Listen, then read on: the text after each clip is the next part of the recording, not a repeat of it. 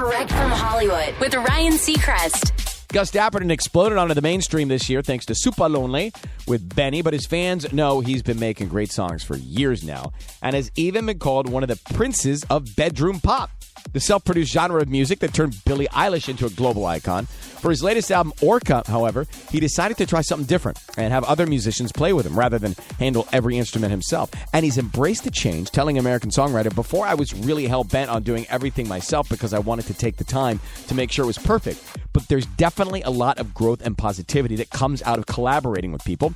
It's nice to hear things played much better than I'd be able to play them and it instills a different personality onto each individual instrument part rather than having everything come from a single character, that character being me.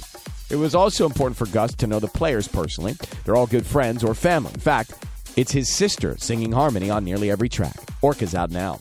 That's direct from Hollywood.